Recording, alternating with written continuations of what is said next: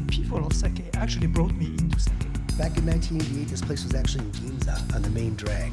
At first, it was kind of soy sauce, it was miso. To the point where it actually changed my life. New Year's Day 1989. Uh, not just sake as a beverage,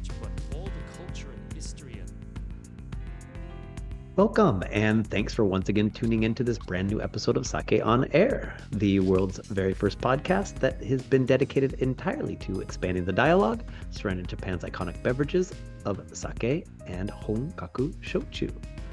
The show is brought to you with the fantastic support of the Japan Sake and Shochu Makers Association, and I, one of your regular hosts here on the show, Justin Potts, am here um, with a couple of guests that I have been hoping to have on the show for a very long time. And finally, we were able to realize this. I only had to move halfway across the world in order to make it happen, um, but we're making it happen now. And so um, this week, I'm really, really excited to be able to uh, welcome um, Mr. Genki Ito, the founder and CEO from Tippsy Sake, along with his partner in crime, Ms. Sachiko Miyagi, who is the portfolio manager over at Tippsy Sake. Um, and so we're, one, super happy to be able to have the both of them here, um, and two, um, double excited to learn more about Tippsy Sake, which has been uh, just a, a, real game changer in terms of access to sake over the last several years. I know it's even though it's only been around, if I'm not mistaken, since about 2018, uh, the number and uh, the variety of sake available and the access um, to which um, people all over the United States are gradually becoming, I mean, able to um, get new and different types of sake through the platform has really just had a fantastic impact um, in making sake more accessible. Um, and so now that the both of them they've been doing this for a while and they're understanding more about their users and what people want and they're putting together all kinds of fantastic edu- educational materials and all these things um, i'm really excited to delve in um, to in order to learn more about um, what they're it is they're doing over at tippsy um, because they're in a very different place than where they were, I think, five years ago. And so um, I'm excited, very much um, excited to speak with the two of them this evening. So, uh, Mr. Genki Ito, Ms. Sachiko Miyagi, welcome. Thanks for joining us. Thanks, Justin, for having us. Thank you for having us. Um, so I guess real quick, how's how are things in LA? Uh, it's been a weird year. Uh, you know, it's been kind of cold. You know, it's already after Memorial Day, but uh, we don't see the sun that often. So weird, uh, you know, weather. But uh, we've been doing great. You know, we see we are in our year five, business being growing. We've been doing, uh, you know, uh, something very unique this year, and uh, can't tell. I can't wait to tell you guys uh, more about it. Cool. Very cool. I'm, I'm excited to learn more. So let's go ahead and, and, and dive in real quick. I have a feeling that a lot of the folks that are regular listeners of the show um, are probably proactively uh, seeking places to buy excellent sake. And so I imagine they're at least familiar with Tippsy Sake. Um, but why don't you just real quick for those who are not familiar or who maybe have not actually tried the service, in just real quick, 30 seconds, what is Tippsy Sake? What does it do? Sure. Yeah. Tippsy is an e commerce platform for sake and not just focused on selling, but also on educating consumers on this historically rich and diverse beverage from Japan by bridging the gap between global consumers and Japanese breweries. We are unlocking the growth potential previously restricted by the supply chain dynamics. Tippsy preserves tradition, highlights the brand story behind each brewery, and offers consumers unique educational experience in order to open up a new world of opportunities. So that's that's Tippsy. Perfect. And I think you were right within 30 seconds too. That you you managed to get everything wrapped up in beautiful, beautiful, beautiful. And that, that sort of leads me into a whole handful of other questions that um, I really want to dig into. I really want to learn more about sort of the conception of the platform and some of those, like you were talking about logistical challenges and things. But I guess before we do that, would one of you mind just basically explaining as a user, um, as someone who logs into tippsysake.com or hops on there and says, I want to order a bottle of sake or a, a set of sakes. Um, how does Tippsy work from the user standpoint? What is it, what does this service look like? basically, the concept is that a user would go to our website and put different sake in their cart. And that is when we order from our vendors. So it's the freshest sake um, that you can get compared to if you went to an Asian grocery store. And because we ship to most states, um, not everybody in the US can just drive to an Asian grocery store. So we're really trying to like fill the pockets of areas where we know there's sake lovers. Maybe they don't know they're sake lovers yet, but they will be. and we're making it available to them. So education, like Genki said, becomes essential. So we try to pack in a lot of information as much as we can to our website and make it easier for people to navigate and find the sake that fits their needs, whether it's the budget or a style or a story. And so Tippsy Sake Club, which is our membership program, makes it really easy by you answering a question, a series of questions, because you may not know your preference. And then we pick out of 400 plus products that we have the three top or the six top products that that we think you will enjoy so that's sort of how tippsy works cool. So i guess so then you basically then as a user you have two options. You can go in and log in create an account whatever and you can either just buy a bottle or of whatever it is you want like you're shopping on whatever e-commerce platform. You say i want a bottle of this i want a bottle of that i want a bottle of that. You throw it in your cart hit order. After a certain period of time, it arrives on your doorstep. Or there's the format where you can go in and basically leave it up to you guys as a club member, similar to kind of like a, wine club or something like that, where you say, Hey, I like this sort of thing. And then you get a number of deliveries across what, what you set it on across six months or a year. Yeah, you can set it every month, every other month, every three months, or skip a month or fasten it. Okay. I don't know if that's a word, but um, shorten your period if you are like me and I ordered last week, but maybe I want another order. yeah. And in addition to the two options that you mentioned, um, we have assorted sets so that um, it makes it easier to do a uh, sake wear and or themed sake like barbecues or you know seafood lovers or there's a starter set which is a mini bottle set just a variety of things that you want to maybe just try um, so we try to make it really easy for the the user to um, go on in and hopefully it's a fun experience and try a sake.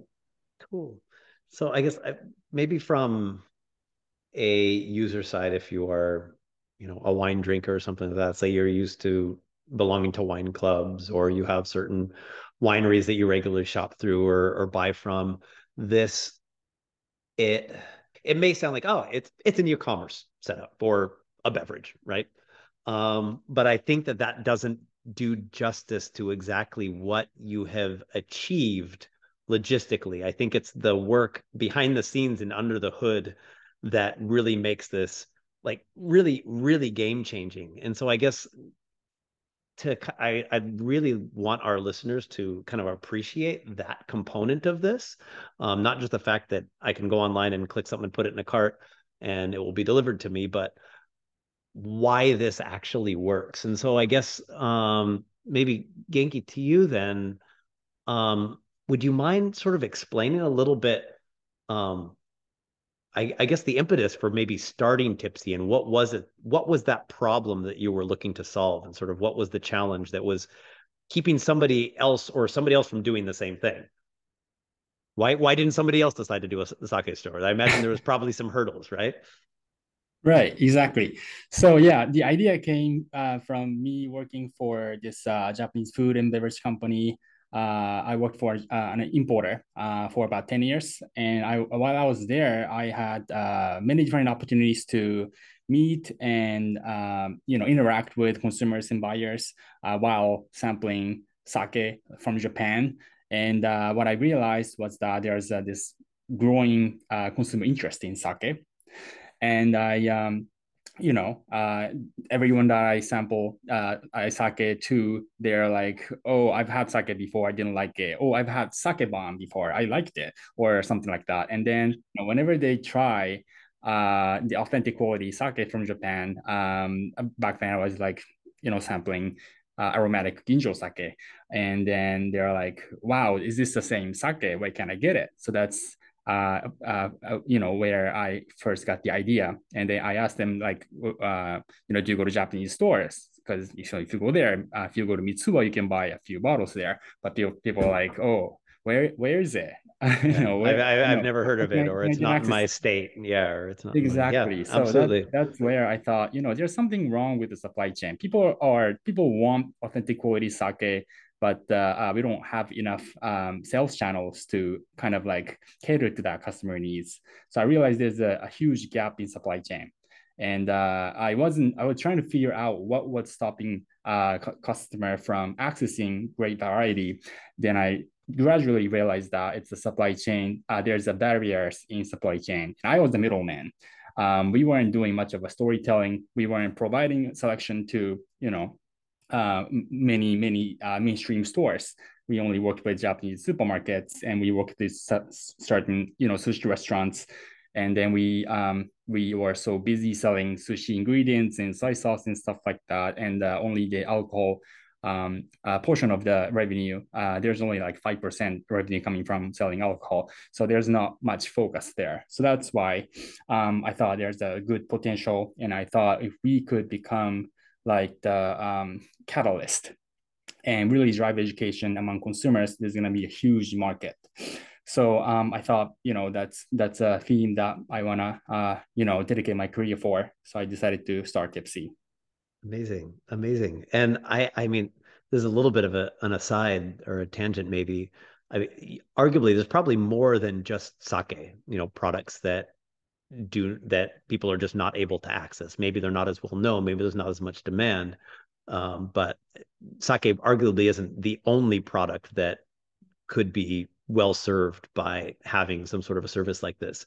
What made was there a reason you chose sake as opposed to something else, or the reason that you were focusing so, so focusing so specifically on sake? I mean, I know a lot of other platforms or importers they'll also do beer, they'll also do shochu, or they'll also do foodstuffs, or they'll also do other things. What made you choose sake specifically?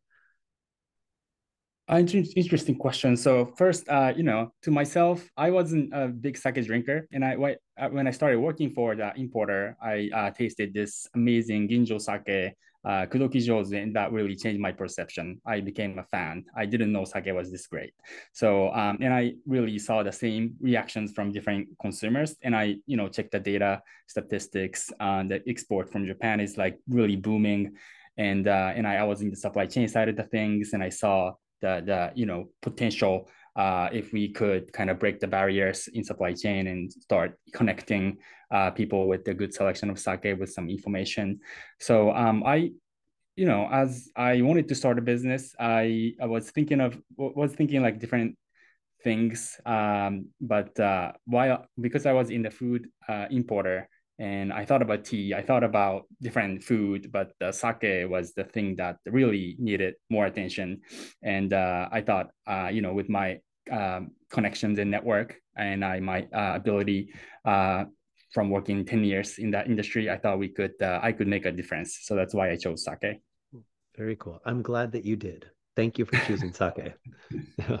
that's great. Um, I'm wondering then. So setting out to do this, I again, I imagine probably a number of our listeners are aware of this if they're heavily involved in the um, drinks business, but shipping tea to someone versus shipping a bottle of sake to someone, there are logistical challenges that are they're worlds apart in terms of the hurdles to overcome. Um, what could you explain a little bit about what those hurdles or challenges or barriers are to getting sake to people in 50 different states? And just out of curiosity, how, how many states are y'all available in now? So we can ship to, I believe, like 45 different states from okay. California. Okay. So the way that we are set up is uh, we work with logistic partners and uh, we ship uh, to 45 different states uh, through the logistics arrangements with the, the partner carriers. And uh, we pack all the, the orders in-house uh, with special care and ship through different logistic hubs that allow us to cover wide regions. So um, originally, su supply chain, alcohol supply chain in the US is really, really complicated. And there's three-tier laws and uh, you know i was in i was in the importer importer side of the business and we had to like sell our inventory to like sub distributors uh, in the uh, you know um, in, um, uh, kind of like an inside region of the country. Uh, so some states that you know have containers coming from japan uh, they're lucky. Uh, you know distributors they import and distribute at the same time uh, and then they sell their sake directly to restaurants. So the cost is uh, a little bit lower. Supply chain margin is lower, but for majority of the country, uh, it's very uh, high. Uh, really, um, you know, including the shipping costs and everything, um, the the cost consumers, the price consumer have to pay, and very very high. So that's really the hurdle hurdle for consumers to access great selection uh, because you know there are many mi- middlemen in the supply chain and uh, the voice from the brewery in Japan gets diluted. So um, and then people in Japan don't have much resources to market their products. So um, you know people end up thinking sake is just this um, simple just uh, you know boring category that, that doesn't have much uh, you know um, stories or many brands. So that's what we wanted to change Excellent. I imagine when you first started, you probably you said before Sachiko, you guys have over 400 different brands and you're shipping to 45 different states. I imagine when you first started, you weren't shipping that far and wide, and there weren't quite uh, as uh, as many labels available. Has the system from setting it up um, and up to where you are, say five years later, has that grown and have you been able to develop that in the way that you envisioned at the outset or has it proven to be a little bit different in in some way yeah, interesting question. So the uh, initial assumption, uh, uh, you know, how this business will become uh, to me was that because the market was niche, and every time I pitch uh, investors, people say like, "Oh, this market is too niche, too small, you're not going to be successful." Uh, so like initially, I thought this worst case, this might become just a lifestyle business. You know, like people ordering niche products, maybe like one or two bottles per order. Maybe like I would get like a couple orders a day. Uh, but it, what, what it turned out to be, uh, you know, uh, during the pandemic, we experienced uh, significant growth because people, you know, started to order everything online. And uh, we quickly became the largest uh, sales channel for sake in the US. And because of our efforts to, you know, make our websites um, the world best in customer customer experience and usability, um, we quickly became very uh, very big, and we uh, had to move into um, uh, 5,000 square foot uh, location for our office and warehouse. So, um, you know, uh, I thought it, it might be, you know, uh, just a small niche business, but now we are kind of satisfying needs um, of people in the US with the great selection of sake, and that really makes makes me happy. That's amazing. And so I guess then from I from any state you said you can ship to say about 45 states or so. Um, whether you're living in and I don't know which states you you're unable to ship to, but let's say somebody in Ohio orders um a bottle of Kudoki Jozu. I'm not sure if you had Kudoki Jozu on there now, but let's say they they order they order they order a bottle somebody orders a bottle in Ohio and somebody else orders one in Maine are the only difference then in pricing to the end consumer just the shipping costs then might will be calculated differently based on where they live? Well we have the uh, consistent uh, shipping cost uh, throughout the country. Uh, we try we try not to charge everything uh, on customers. Uh, we try to keep it low. And we used to offer free shipping for a certain amount of order but we can't do that anymore because of the you know increasing shipping cost uh, by the carriers. Uh, but we do, I believe, offer a very reasonable prices and with a lot of selection. So yeah, we do cover that those two states you mentioned, Maine and Ohio, and uh, states that we uh, can't uh, unfortunately cover are uh, states like Utah or Alabama, Mississippi. Those are the states with really strict uh, laws and there's no way around to you know shipping alcohol uh, to consumers inside those states. There are like five, six different states. Arkansas But, too. Is Ar- I, I I my word on the street is Arkansas is on that list as well. That It is that very short list. list. and I, I can tell you, it is a sake desert out here. I'm not gonna lie.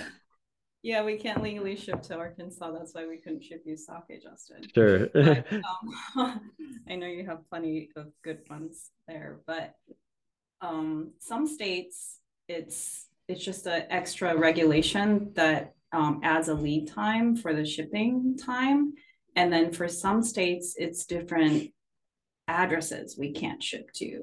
So I don't know. I I don't know if that's because um, certain counties have their own laws for shipping alcohol, but it is Possible, changing. yeah. We're constantly updating that list of places we can ship to and can't ship to. So that's um that's constant. We are there's and the movement is for more places we can ship to. So that's encouraging. Yeah. So when you, when you figure out what it is that's keeping me from buying ordering sake in Arkansas, let me know and we'll figure out who to who to talk to in order to in order to get that to resolve that situation. We're Yes, I'm on, I'm, I'm on, I'm on I'm on your team. I'm on your team here. We're we're we're we're working with you. So yeah, give me a holler. let me know if you find out anything. Yeah, let's figure it out. Yeah, tell me about it. God, I'm, it's no joke. I mean, and this is something that I mean, a bit of a tangent, but it's the, a lot of folks ask me. I said, now that I moved here, and I the reality is I'm not a sake drinker anymore. Like I can't be. I mean, not that I don't want to be, but it's just it's not here. You know, I can I can think of a single place with what I guess you could call a reasonable selection. I can think of one, and I'd have to drive, you know, an hour to get there. And then if I wanted to go out somewhere and dine and um, have a selection, a, a decent sake menu or a, a couple of things to choose from, I still don't know where that place is yet.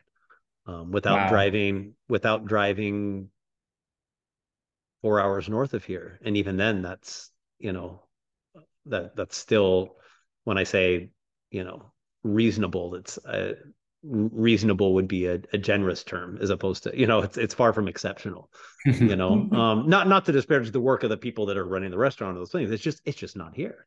It's not it's not their fault. They're just it's just not available. So I thought even even if I want to drink it it's like you know not even a not even a thing. That's why you. That's why you started to make your own sake. yes I, said- I said well all right we're gonna we're, the the ultimate workaround Yeah, yeah, it is. I mean, home brewing is not um legal in the US, unlike Japan. So yeah. creative So, outlet for, for sake making is totally different. they Yep. feel. absolutely But it sounds like you need to get a private jet, and so you Yeah. can. Yeah. simple simple Fly to resolutions Yeah, fly to those pockets of amazing sake places. right? I said and they're they're not too far but they're far enough to where it's yeah not exactly accessible. So we shall see we shall see. So i'm curious so i one thing i'm really curious about is so then i guess what um you mentioned i guess this is sort of two questions here. You mentioned that um when say someone goes on the store and orders a bottle of sake they put those bottles of sake in their cart and they click buy now um you said it's at that point of purchase where you then order from your vendors. When you when you say vendors is that are you that's obviously domestic here and those places that are essentially distributors that are in different states or in different regions that that carry those brands? Is that am i interpreting that right? Exactly. So we are located just outside of LA, which is one of the best places to get the best selection of Sure. sake, freshest conditions.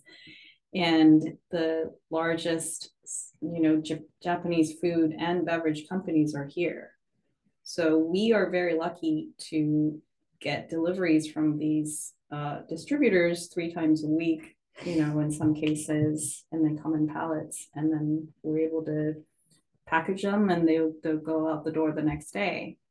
So it is a range of products, though, just so you know, we do have smaller distribution companies that we order, we can only order from, you know, not that don't dis, uh, that don't deliver three days a week. And Sure. so um, inventory management is very important to us. Um, and quality is very important. So we are, you know, checking the bottling date for every single product that comes in and out. And I'm constantly tasting and making sure we do visual checks and, and things like that. And we do keep some inventory for the sake of um, we want to get it to the customers as quick, quickly as possible. Um, so we want it to be uh, convenient, um, but there's a negotiation with quality. And so for some of our products that is more rare to get, or um, that's when we want to make it visible and email people, let people know the special um, few cases have arrived that's seasonal or things like that. So yeah, it's it's pretty complex um, when you think about managing an inventory list from many different distribution companies, um, small and large, and they're amazing sake because sake is every single one is different and it you know it changes in flavor a different way and they have different susceptibilities and and um, uniqueness to it. So um, it's fun for a geek like me but it's also very complicated. Cool. Well i can i can tell that i've got you kind of in your element now kind of thematically um, so while we're while we're on this trajectory, uh, um, take a step back. Tell us how how did you get in, involved in in Tippsy, and tell us a little bit about your job and in your role um, with at the company. Yeah, the funny thing is, so I um, I always admired sake professionals as a non-sake professional, people like Chizuko Niikawa-Helton, um, Monica Samuels, um, Tim Sullivan, Beau Timken, Marcus Pakiser, like all these sake samurais basically who are doing amazing work. And I was kind of seeing it, you know, and um, feeling kind of like this really cool industry that that um, that I wanted to be involved in, but I was working in architecture at the time, living in Boston, and I, I was actually kind of missing my restaurant um, life because they were my family when I was in college. And um, once I took John Gauntner's course and I learned that sake was a dying art, I was like, that's it. I'm quitting my job. I need to dedicate my life to this craft. Like, I just feel like there's got to be something that I can offer. I can Google stuff in Japanese or English, you know, like I can, I can, I was already talking about sake to random strangers at bars and stuff. And I caught myself doing that thinking like, wow, okay, I'm, I'm a pretty dedicated drinker of sake. And I, I really enjoyed taking the class and learning more about the, you know, things I didn't know and that really was kind of a turning point. and then because i was living in boston at the time todd bellomy was making sake outside of boston back then as well um, before farthest star sake. And i had my first freshly pressed sake. And that also was like oh my god i'm so happy to be alive. This is definitely the industry i need to work in. And so um, yeah, that's sort of what motivated me. And then it, I worked at Cedar River Brewing Company, which is in Seattle, a tiny, tiny place um, that taught me how to be humble like a Japanese person from an American person. and then I was, I just worked, um, you know, random jobs, restaurants and catering and coffee and um, free sake serving and volunteering until I landed the job at another distribution company um, in LA. So the first week that I moved to LA, actually that weekend, I I met Genki um, at a competition event. And looking back, it's just kind of serendipitous, I guess, in a way. Like it's very um, interesting how things worked out. Um, I had a very intense uh, tutelage. I don't know if I'm using the word right, but under um, Toshio Ueno, another sake samurai that I really admired and learned so much over two years working at a distribu- importer and distribution company. Um, and yeah, so Genki and I came from seeing, being sort of having a little bit of insight, you know, being the middle middleman. Me, not as much as Genki, of course. Uh, I was just only there for two years, and I, I was on the education side. But there's there's so much more to do, and there's so much potential, and there's so much missed opportunities that make you kind of urge you to do more um, in this industry because it's so encouraging. Um, from both ends, from the consumer side and also from the maker side. So cool. I don't know if that answers your question. absolutely. Absolutely. Absolutely.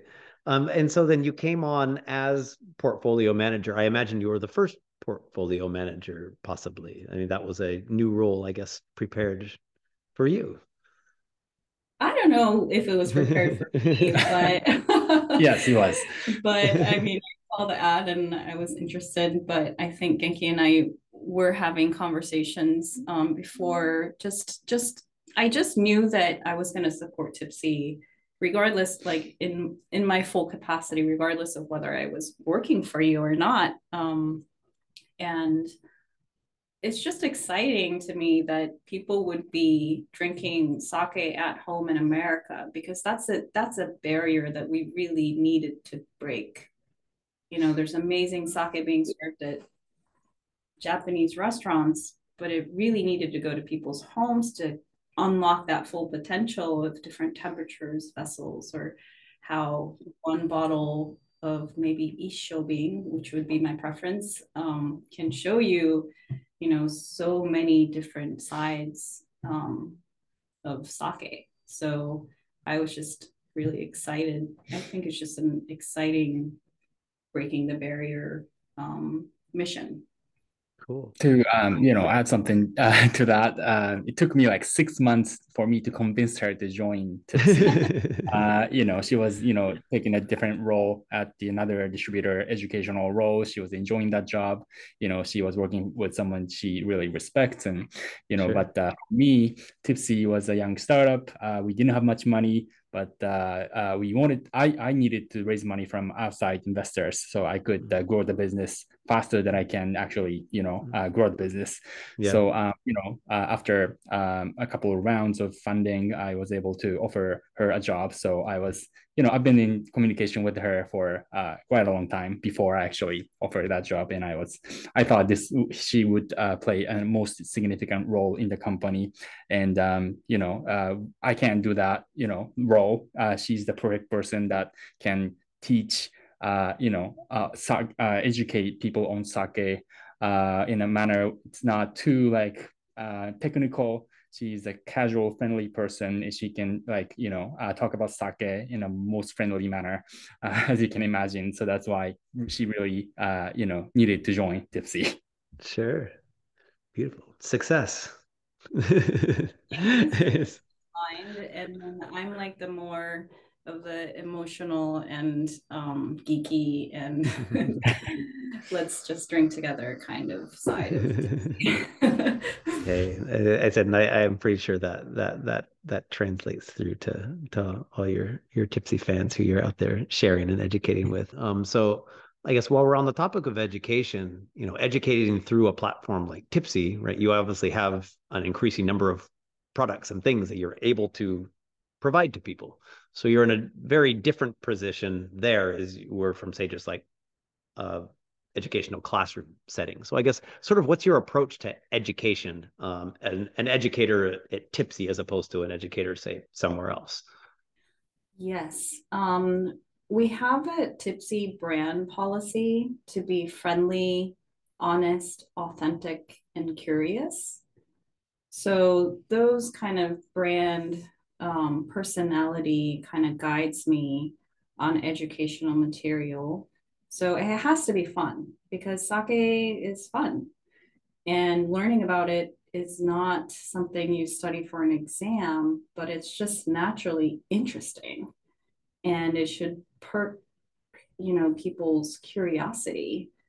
And it just, it's just a little nudge into um, a journey that I think everybody is can relate to because to me the Japanese culture and things that I learned from sake is that um, it's very inclusive. It's it relates to anybody, um, regardless of your level of education in sake or not, or even if you're not an alcohol drinker. Um, I feel like it's really interesting stuff. Um, so yeah, we just try to keep it friendly um, and fun. Um, those things are important to us um, to kind of lower the bar for, um, yeah, just making it accessible because oftentimes I find that people are so respectful of sake and hmm. also mm. of the Japanese culture that they they want to know the proper way to taste it or um, serve it so that they're not doing a disservice to the sake. But the first, the most important thing is for you to enjoy the sake. So if this barrier of not knowing is impeding you from reaching out for that drink and drinking it, then it's doing a disservice. So I think that's just yeah. a personal um, thing. So, I mean, we have I, you know, over the years that I've been at Tippsy, three years now, um, I we had a chance to do a lot of like video uh, opportunities with the makers and stuff like that. And the things that I'm learning is that I mean, we had um, Watarai-san from Watarai Honten talking about uh, um, up in Yamagata. Yes. Oh, cool. uh, yeah, he's he has like this um, teacher kind of personality that that is really nostalgic for me. But yeah, um, he he would tell us like enjoy this in a mug, like a coffee mug.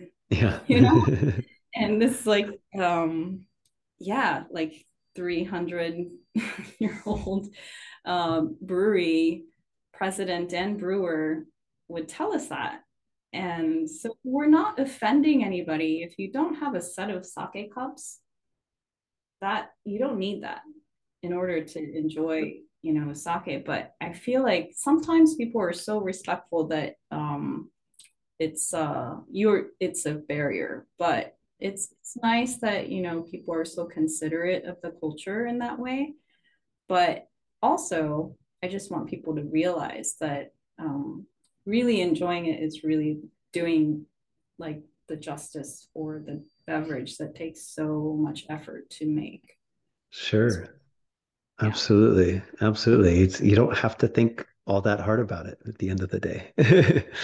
yeah. And okay, sorry, just to add No, go for it. Because we're an online platform, it is really hard to reach out to people with like educational materials. Of course, we do our best with social media or um, product uh, product cards front and back you know front is product back is like brewery information or creating collection pages you know we have a kyoto collection or um, we try to like have all the tools that we can think of on our website but we are starting to go out to have um, in-person events because we really think that just having somebody try sake is important.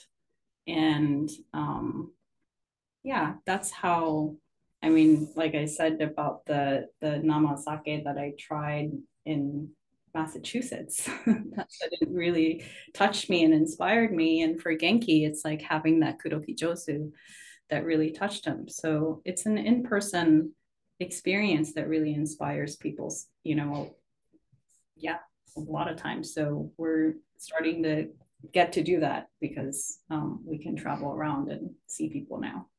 Cool. Beautiful. Um, I'm curious then. I mean, the another, I guess, difference is that uh, between educating through your platform versus doing it through, you know, a, a beverage, you know, educational platform or school or or something of that nature is you actually know what people are buying and you know what people are coming back to buy and you're you actually have data that tells you here are the things that people seem to like or understand or not understand. Um, how has that become an asset to sort of developing uh, your communication? And what hit, what are you learning about um, the state of i guess tippsy users but also sake drinkers in general Um, I'm just going to share just one aspect. Of course, um, Genki can add anything if he thinks of other things. But um, one way that I think is really interesting how data collection informed our communication is that the Tippsy Sake Club that I mentioned um, with the curation system has evolved through the years. Um, it started with a monthly mini bottle subscription.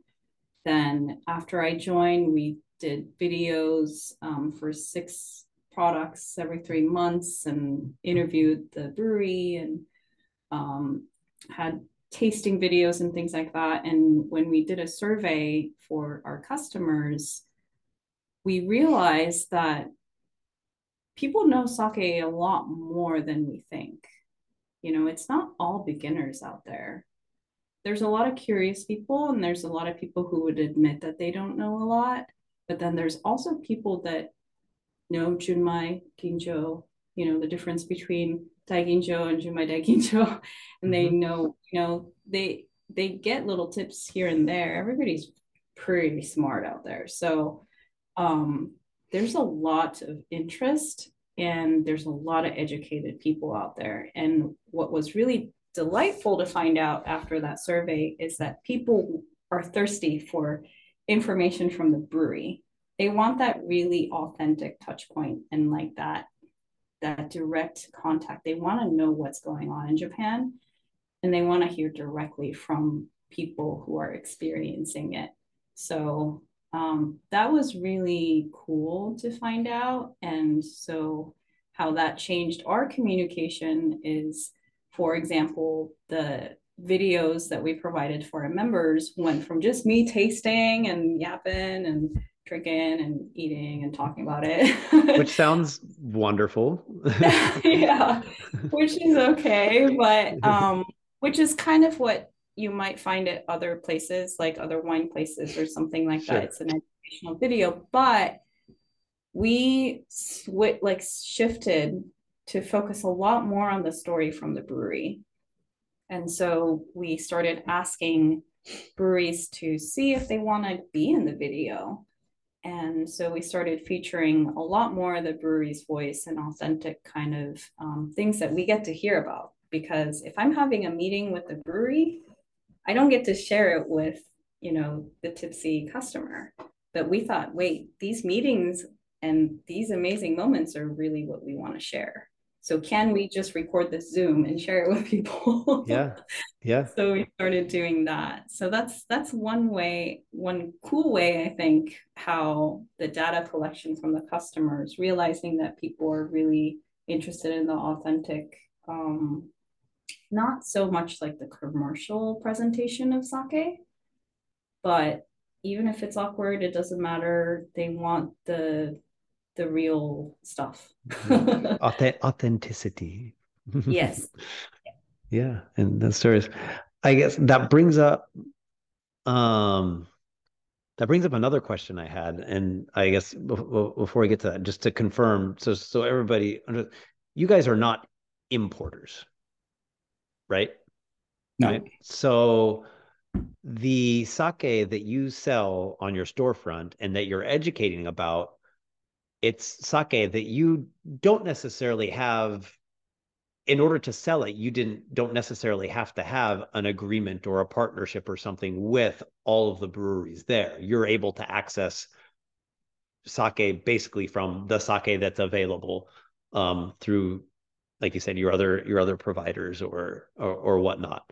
So how then does how then have you developed your relationship then with different breweries? And how does that then feed into the types of products and the number of products and things that then become available on the store?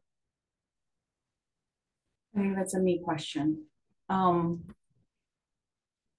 because of the three tier system that Genki mentioned, it it is like playing telephone sometimes to get information from the brewers directly. And because we respect our partners, our vendor partners, um, we go through the proper channels, which is going through our sales rep, and then they go to the manager, and then they go to the purchasing department, and then they go to the purchasing department, you know, the sake department in Japan, and then they reach out to their vendors, and then the vendor goes out to the maker, maybe. so that's the telephone um, playing, and um, we would not have been able to collect so much data or have people, breweries in our videos without the help of the vendors and everybody in between. So it, it's a lot of work to kind of communicate the the detailed information that we want and why and how it will be used and building trust um, it's really cool to see that three years ago when I started at Tippsy, it wasn't as easy.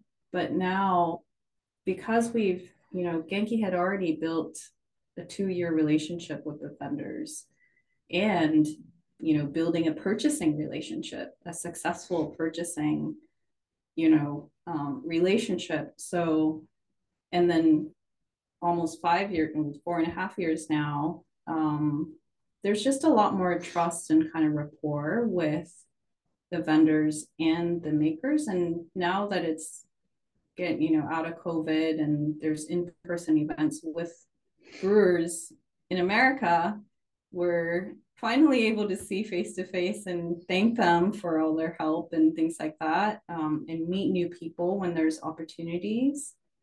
Um, and then it does help to have a few people, Tippsy members in Tokyo, um, who are so excited about sake and they're trying to learn as much as they can and they're going to events and would, you know, meet brewers. And um, so that's really helpful too, to get kind of gather information. Um, fact checking for sake things is, is an arduous process, as you may already know.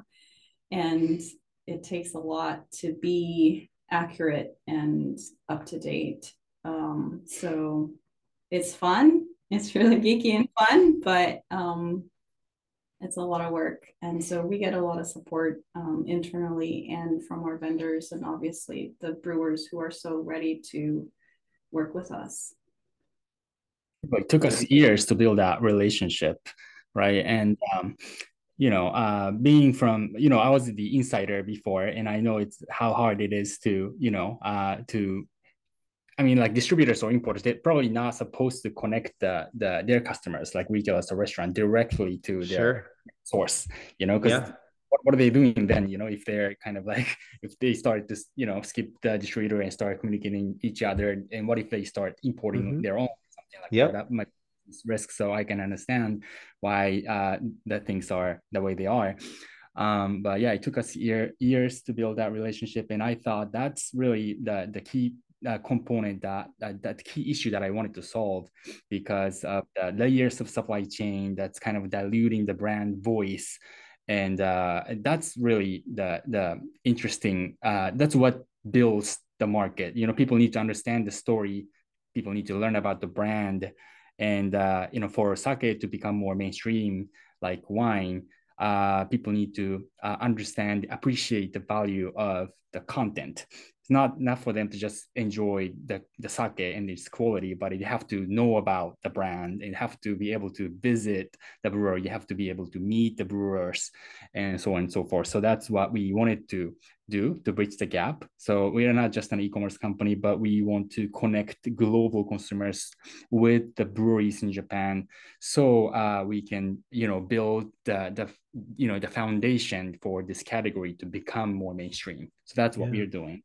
Very cool. And then how what is that feedback then now that you've been able to establish more of those those relationships and work more closely with them? How, what is sort of the the feedback or working relationship been like? And are you are there things or expectations or things or requests that you're getting from breweries now that saying, gosh, it'd be neat if Get you Yeah, to do uh, something like this.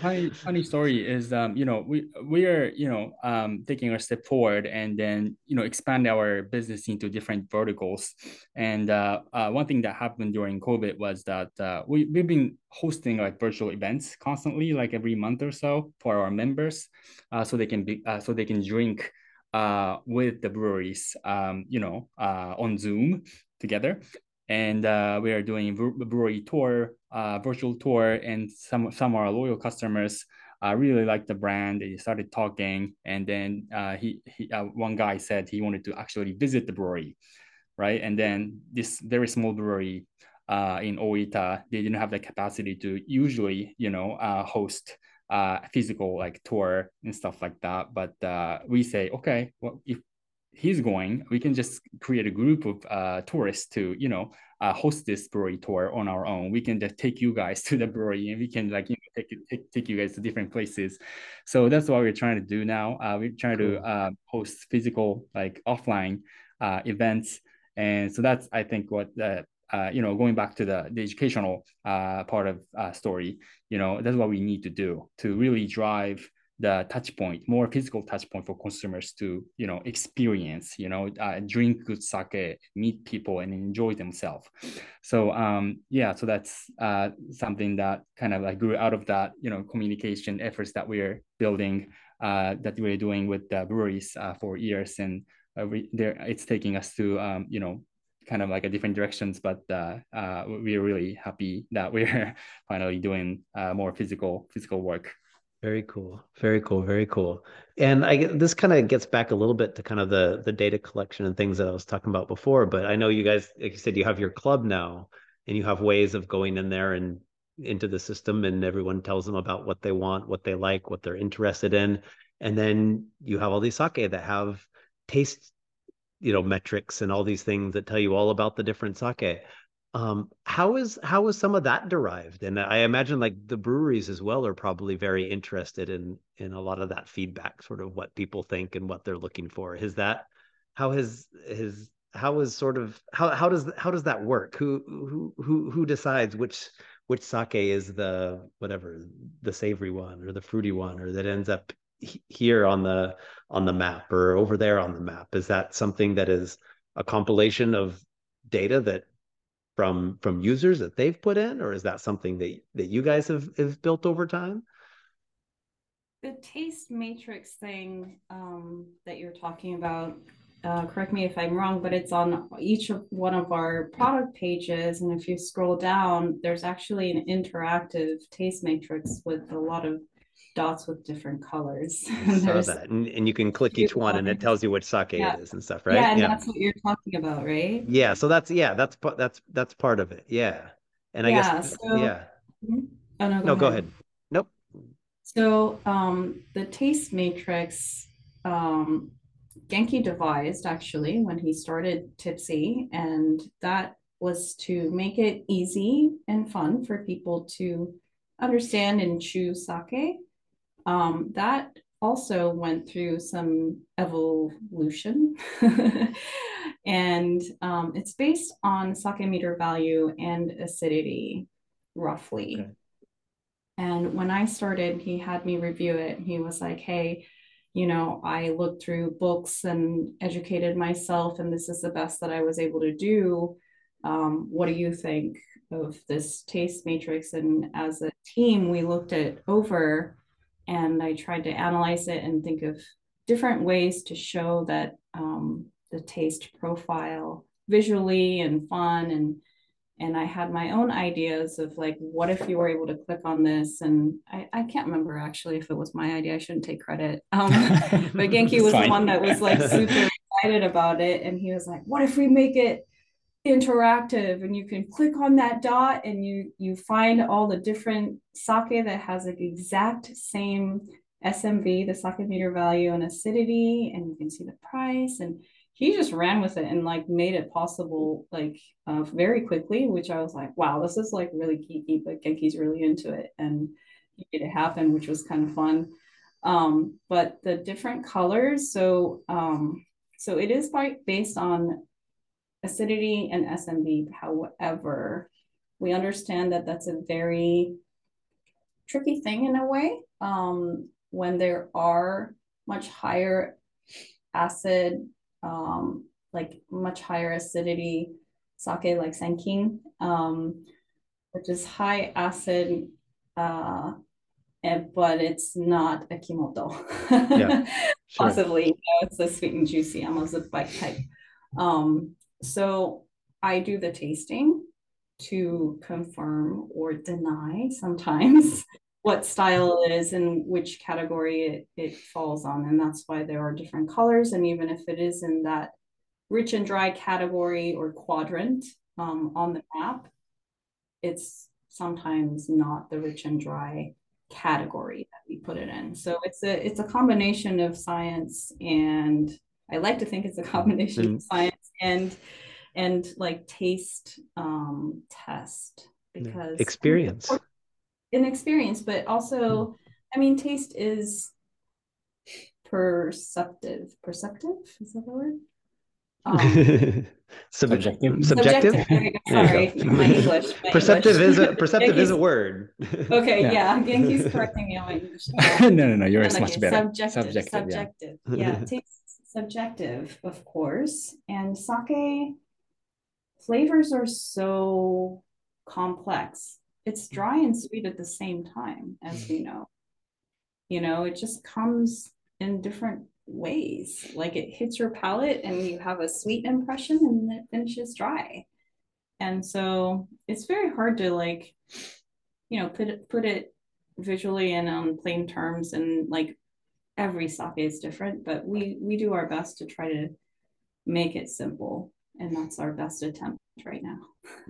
to um, add more context, um, from experts' perspective, um, I we understand that matrix is probably not the best way to represent um, the taste profile of sake. It's just a two di- dimension uh, matrix uh, acidity and sake meter value.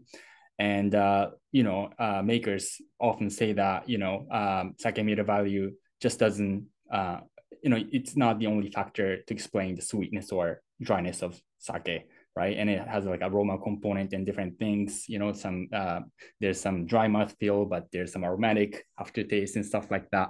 So we know that it's not the perfect explanation, but uh, and I know that it was difficult for um, uh, build that metrics because it was difficult to source information from breweries and you know makers because people didn't want to disclose that kind of information because that's sure. sometimes misleading.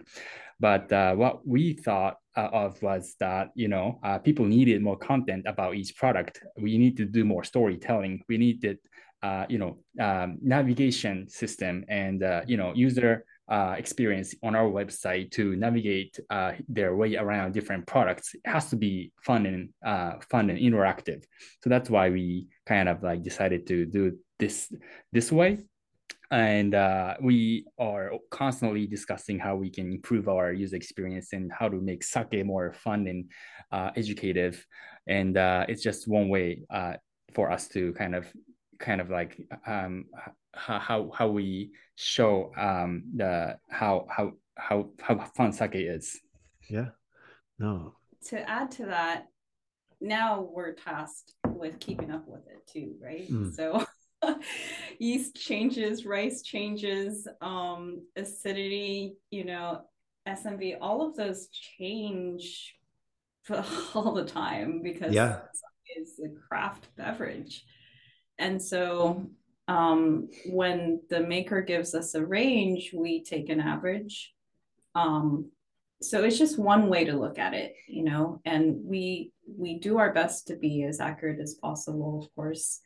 Um, so we rely on our vendors to check or to let us know, or, you know, now that we are starting to meet brewers and have a relationship, then we are able to ask them, like, hey, you know, we're reviewing this product information. Will you take a look and let us know if anything is different? Yeah. So it's um, for 500 ish products. It's a it's a lot of work for Kazumi-san, who is on the product team, who's contacting all the, all the vendors and the brewers and stuff. Yeah, yeah, oh, very cool. I mean, but just to have, yeah, all that, all, all that information and access to all that, and to be able to have the have the resources and the passion to be able to to sift through that and dig through that and keep updating that. I mean, what what if that's just it's just a fantastic resource for you know for obviously for the users of the platform just to be able to right by ordering something and enjoying sake through there you get to you know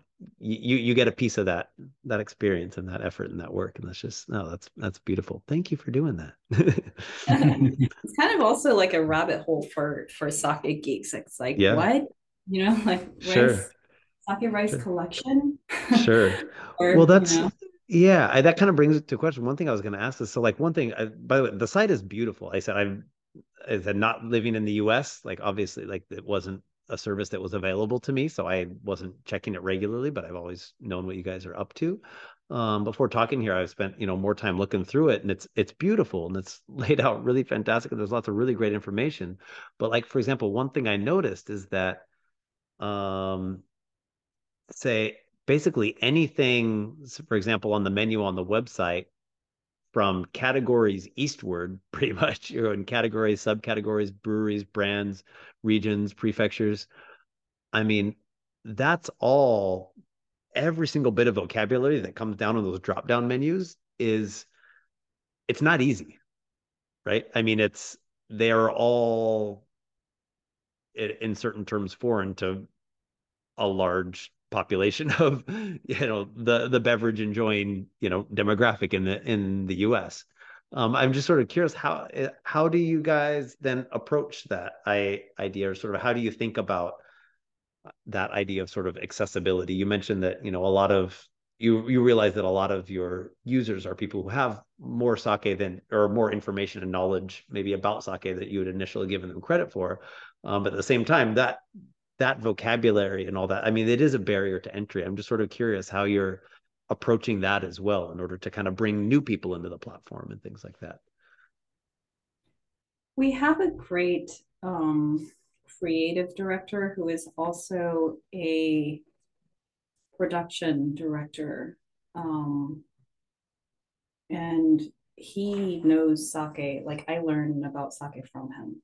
He's worked in the sake industry for over 20 years, I believe. And um, he has he has a very disciplined approach to sake. Unlike me, I'm like, just let's just drink and then figure it out or talk about it. Whereas he has a very um, disciplined approach and a, a lot of respect for sake. So I, I do believe that it shows on our website um, how it's organized and also how visually appealing it is. So um, we have to give kind of kudos to Michi, um, who's been a partner of Genki's from the beginning. Yeah. And um, from the conceptual stage, I think, in some ways. Um, and uh, how we navigate that to make it friendly, if you check out our subcategories, um, icons. yeah. I think our designer Fumi um, did an amazing job of being accurate and illustrative. So I just, I don't know. I think it's little steps like this, but um, I thought that this was a real win when we were able to make um, shop by category um, into these icons. And I'm like, wow, this is so cool. You did the Namachozo and Namazume like that. And you did the Kimoto Nyamahai like that. And maybe, you know, I'm, my perspective is very um, skewed because I'm a sake geek, but um, I is this answering your question? Like how we're trying to make yeah. this like key information? It, it is. It is. Well, I mean, I guess it's it's it's always a challenge, right? Is what how much of what kinds of information do you put in front of someone in order for them to to feel comfortable either taking a sip or clicking a buy button or you know suggesting it to their friend or whatever and like I said, design and aesthetically and the type and kinds of information that you guys have organized on here is it's beautiful. It's gorgeous. I really love it. But I'm also, you know, taking a step back and trying to think. So somebody says, you know, I should go to Tippsy and they have all this great stuff, this great information. And I go on here, let's say, for example, and I go, all right, I'm going to search by category. What categories of sake are there? Right. And I got, oh, I have Daiginjo, Ginjo, Junmai Futsushu, Junmai Daiginjo, uh, Junmai Ginjo, Honjozo, other. If it was newly recommended to me. I mean, there's it's arguably it, it's challenging to a degree, right? And so so maybe I go, okay, gosh, below that maybe you know subcategories, maybe that that tells me something. And uh, the the pictures are gorgeous, but kimoto nama namazume muroka umeshu. I get what you know. I know what flavored means. Namachozo yamahai.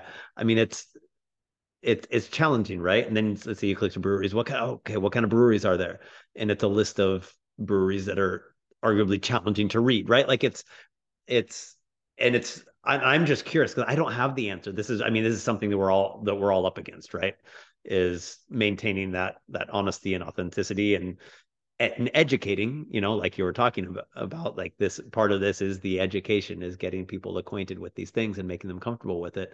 I, I was just curious sort of just how you yeah just the way you guys sort of thought about it and approached it because you you took one approach by giving those names and um, those categories and those things to people, which I think is beautiful. And I'm, uh, I'm, I'm, yeah, it's not a, it's not a for or against thing. I'm just curious, just because I, I also knowing how challenging it is at the same time, especially for people who are, you know, maybe haven't had a lot of exposure to sake. Yeah, I understand what you're saying. Um, it's very challenging. It's a difficult job for us to do to kind of like strike the right balance. We don't want to alienate beginners with a bunch of information at the beginning, but also at the same time, we don't we want to also appeal to connoisseurs to really uh, go through our navigation system and just really find exactly the thing that they want and uh, you know keep looking for things uh, that you know interest them. Um, so uh, our approach has been you know since the beginning it's always our our mission is to uh, like I you know continue saying um, to provide the opportunity for people to um, have the first sip of great sake so that you know that will change their perception about sake. You know people thought sake is all about hot sake uh, sake bomb but uh, people once they understand uh, the beauty uh, the the you know great gorgeous flavors of sake they'll just you know uh, be okay, I, I, I want to drink more sake.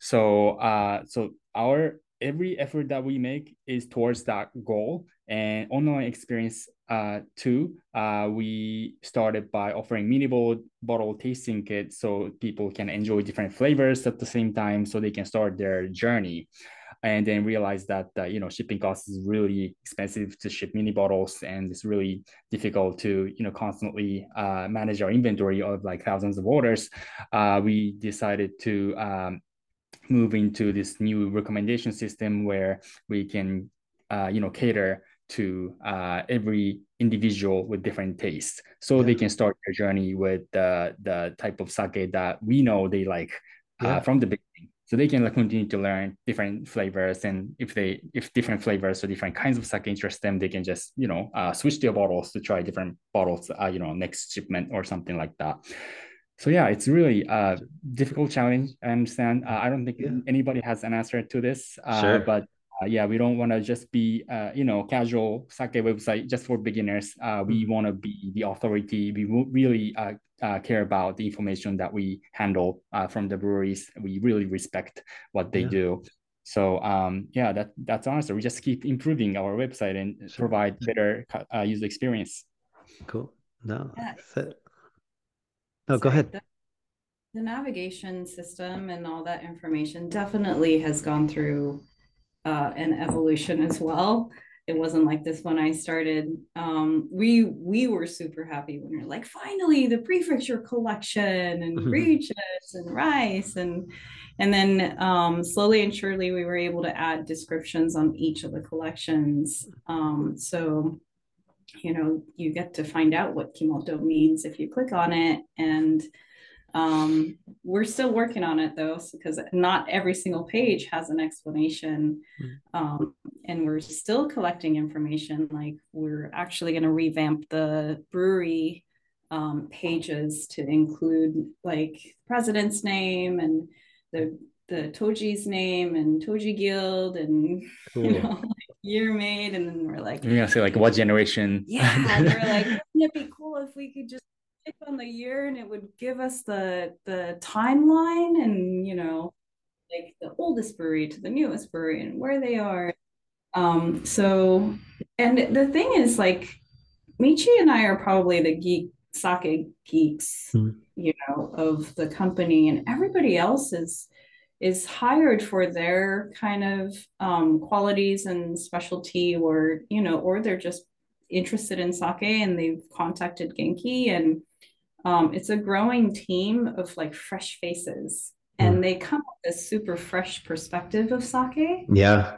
what I've really enjoyed about working at Tippsy to see all these people who may be um, a video editor that didn't know about sake fall in love with sake because of Tippsy. You know, Cool. and, um, yeah, things like that. So The- um, we value that fresh perspective of sake definitely and take um, ideas and clues as to how we should market it um, how to make it keep it friendly i guess Mm. Yeah, no, beautiful. It's, it's just been, yeah, for me, for me, it's been fun just to watch, to see how you've evolved and watch it grow and change and just become more accessible. Like you guys said, you're, you're, you guys are looking to tackle the accessibility problem, prob problem, right? And you've just, yeah, from from communication through actual physical access, you've done so much, and it's just been really fascinating to be able to to watch that evolve and grow and develop. And so, just yeah, I, it's it's super exciting even even even as an outsider looking in it's it's exciting here as well too and so i guess that uh, i mean i don't i don't want to keep you all too long here i know you all need to to go home tonight and and hopefully open a bottle of sake but um i guess what does what does tippsy look like in the next couple of years? What are you working on right now? What's uh what should our you know listeners uh, be paying attention for or be excited for in the in the we'll call it the relatively near future of tippsy? Yeah.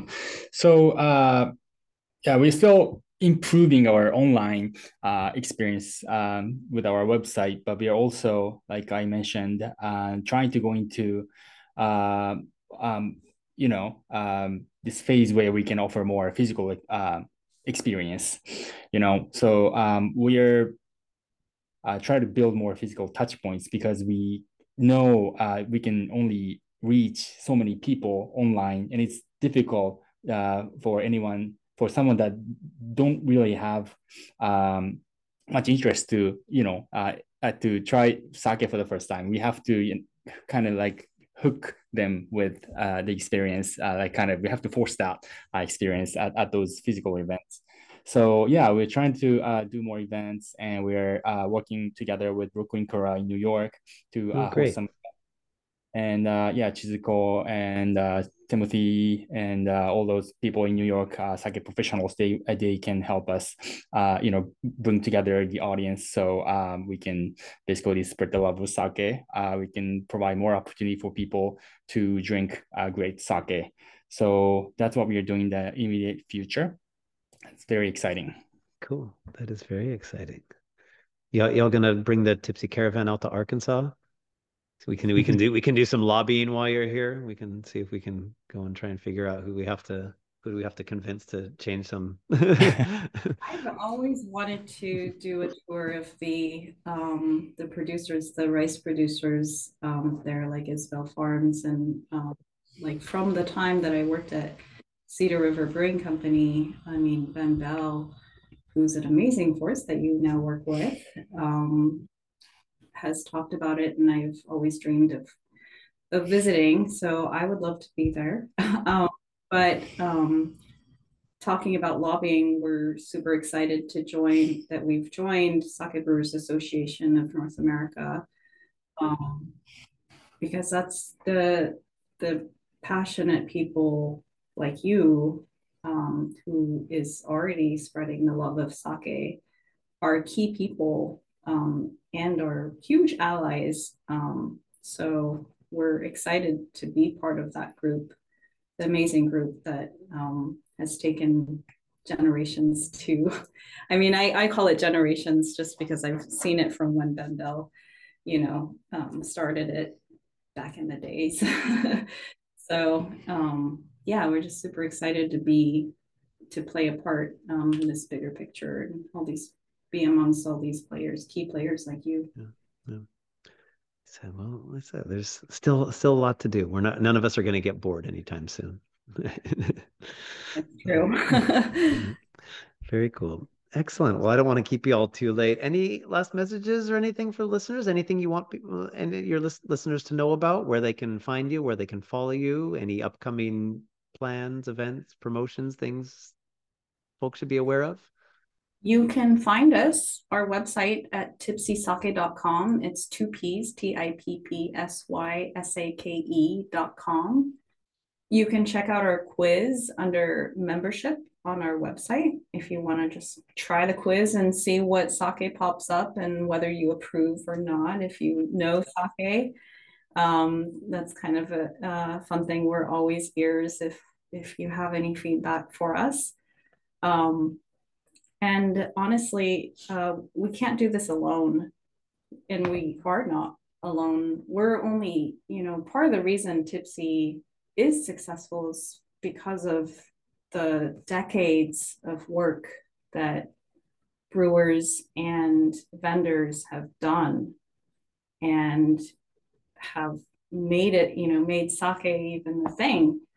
And so, um, and I think the key for for us to all succeed is to combine all the efforts that everybody is doing individually and to create a movement um, to make sake even amazing where everybody in the world just cannot ignore us anymore um, because it deserves that deserves that attention.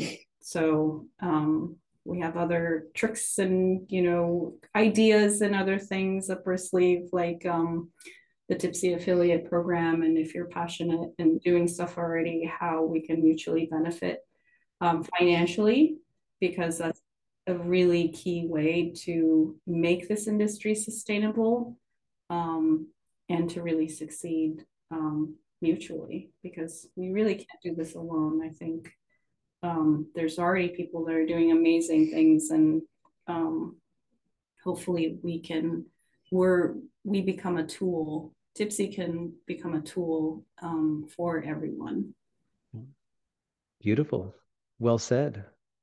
Genki Sachiko, thank you so much for um, setting aside your time and sharing your stories and sharing your passion and everything with us. Um, best of luck to the both of you um, and the rest of the team at Tippsy Sake. Um, we will absolutely be following along and we'll talk to you both again here, hopefully very soon. Thank you so much for having us. It was wonderful to be here. thank you justin All right. And that will do it for one more episode here at Sake on Air.